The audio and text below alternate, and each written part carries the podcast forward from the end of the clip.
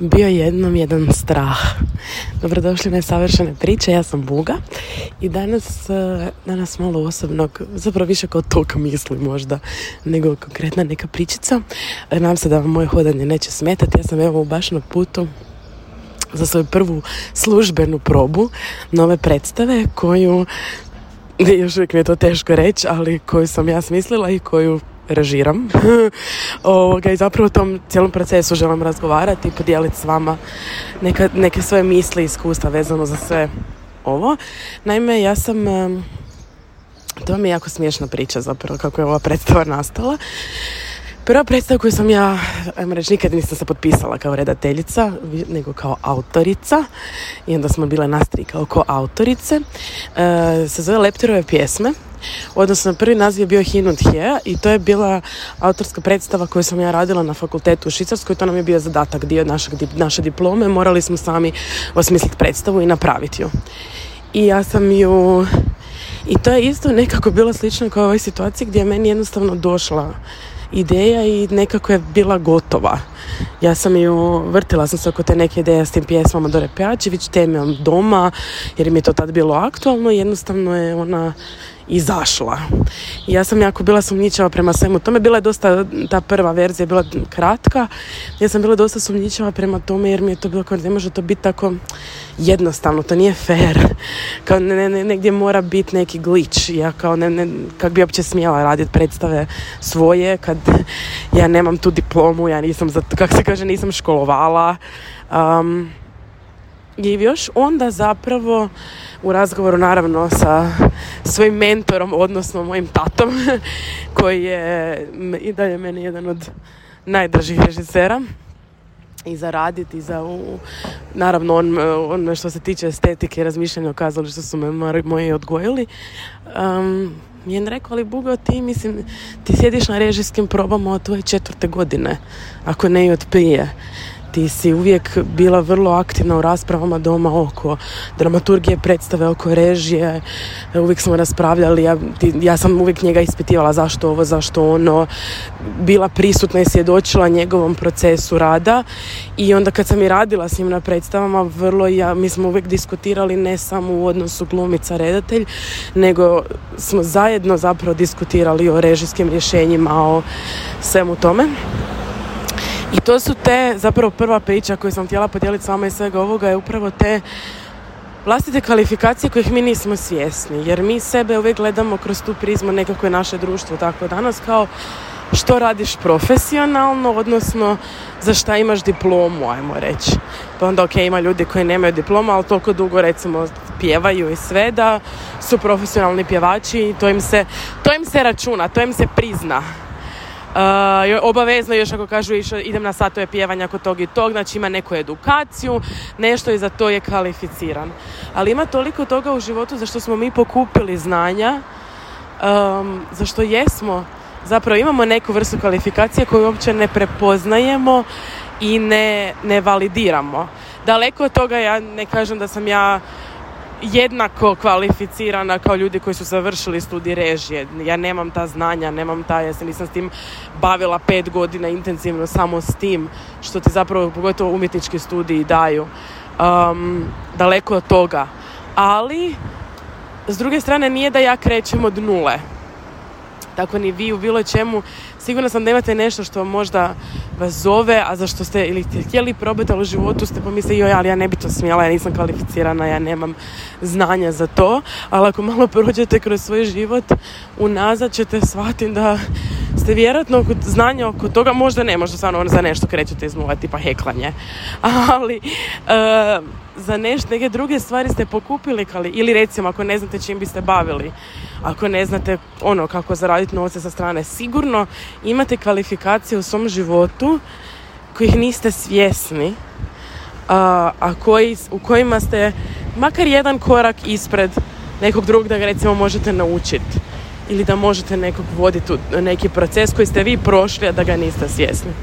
I to mi je zapravo prva, prva neka o čem razmišljam zadnjih dana jer me jako iskreno neugodno mi je i jako mi je me strah reći ja režiram predstavu. E sad, ova predstava To mi je isto, ja, ja ovu predstavu uopće nisam planirala, ali niti blizu.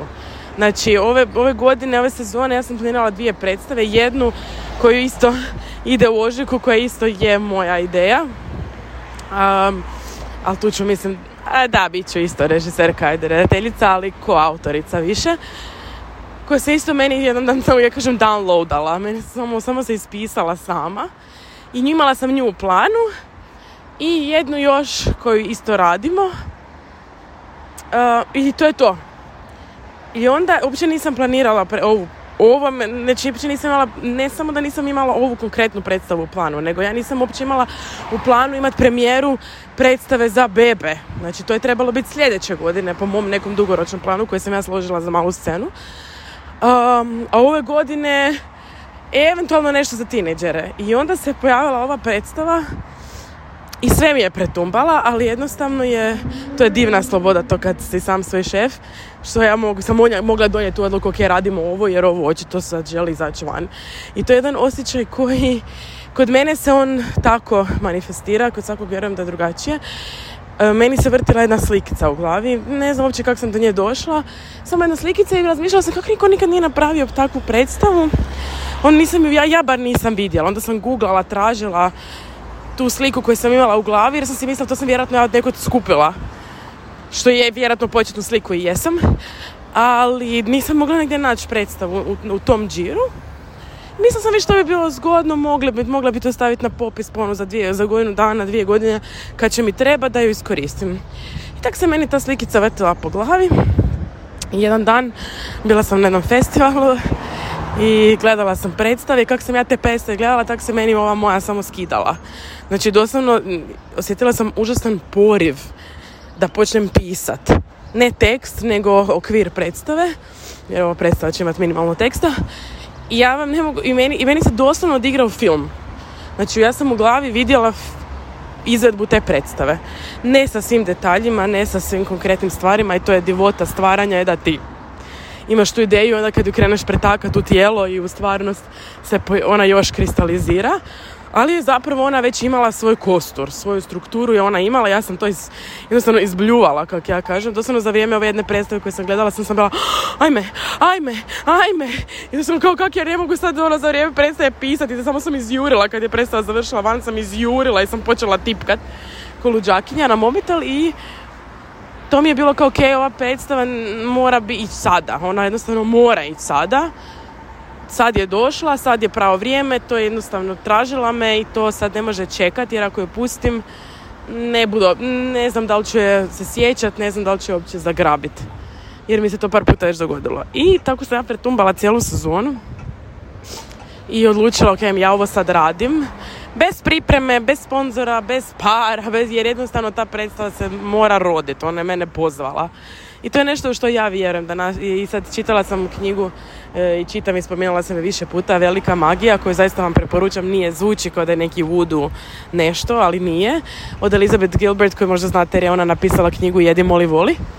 Uh, I koja ona, njena teza je da zapravo ideje su u zraku i traže i dolaze ljudima da bi, da bi oni donijeli u svijet i onda ako ih predugo stojiš na njoj ili ne poduzmeš ništa, onda ona ide dalje i traži dalje ovoga nekog ko će ju stvoriti. I meni se jako sviđa ta, ta ideja, uh, ovoga, nekako mi je zanimljiva, uh, ta, ta teza. I ovoga, ja sam rekla, ok, ova je očito došla k meni i želi biti tu i neću je propustiti jer je preveliki mi je pul, prevelika potreba da ju stvorim, mi se stvorila i velika želja i baš sam ono osjetila ježenje po cijelom tijelu i kao ok, ja, ja idem u ovo. I sad vam to pričam zato što sam ona došla do tog blokade, šta ću ja sad, ko će to režirati? I onda mi je naravno jedan dio mene bio kao Buga kako to misliš ko će to režirati pa ti imaš cijelu predstavu u glavi mislim. Nema, nema ko to drugi režirati osim tebe kaj si ti zabrijala. Naravno da je drugi dio mog mozga bio ne to ne smije ne može, to se ne smije to ti ne možeš. Pogotovo jer sam ono puno kolega mi je komentiralo joj kaj sad svi režiraju sad su se sjetili da mogu režirat. Ja ne želim biti jedna od tih kolegica koja smeta drugima, jer naravno naša je uvijek osnova potreba jedna od osnovnih da pripadamo i da ne budemo odbačeni, da ne budemo hejtani. Uh, I to mi je bilo kao ja to ne smijem, moram naći nekog kom ću ja to sve prepričati, ja ću lijepo nacrtati šta ja imam u glavi, o sve lijepo objasniti i onda će to neko izražirati. Ali to to nebuloza jer kao ja ću izražirati predstavu pa ću onda nekom drugom reći kako da to onda to tako izražira kako sam si ja zamislila. Um, I odlučila sam prihvatiti izazov od svemira i prihvatiti tu muku i tu nelagodu, iskreno, jako mi je nelagodno.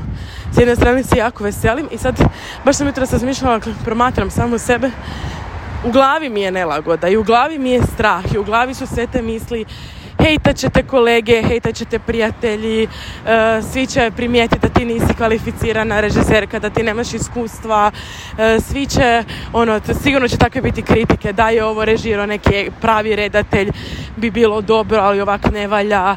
Znači, moj mozak je ono u totalnom strahu, u totalnoj panici, u totalnoj nelagodi i ono kao ne bi mi smjeli ovo radit, la la la la. I onda sam rekla, ok, da vidim šta je s tijelom.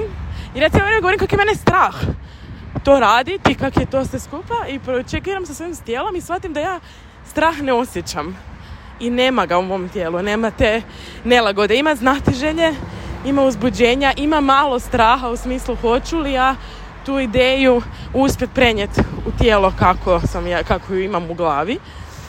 I želja da ne odem uz neke, da budem iskrena, da budem prisutna.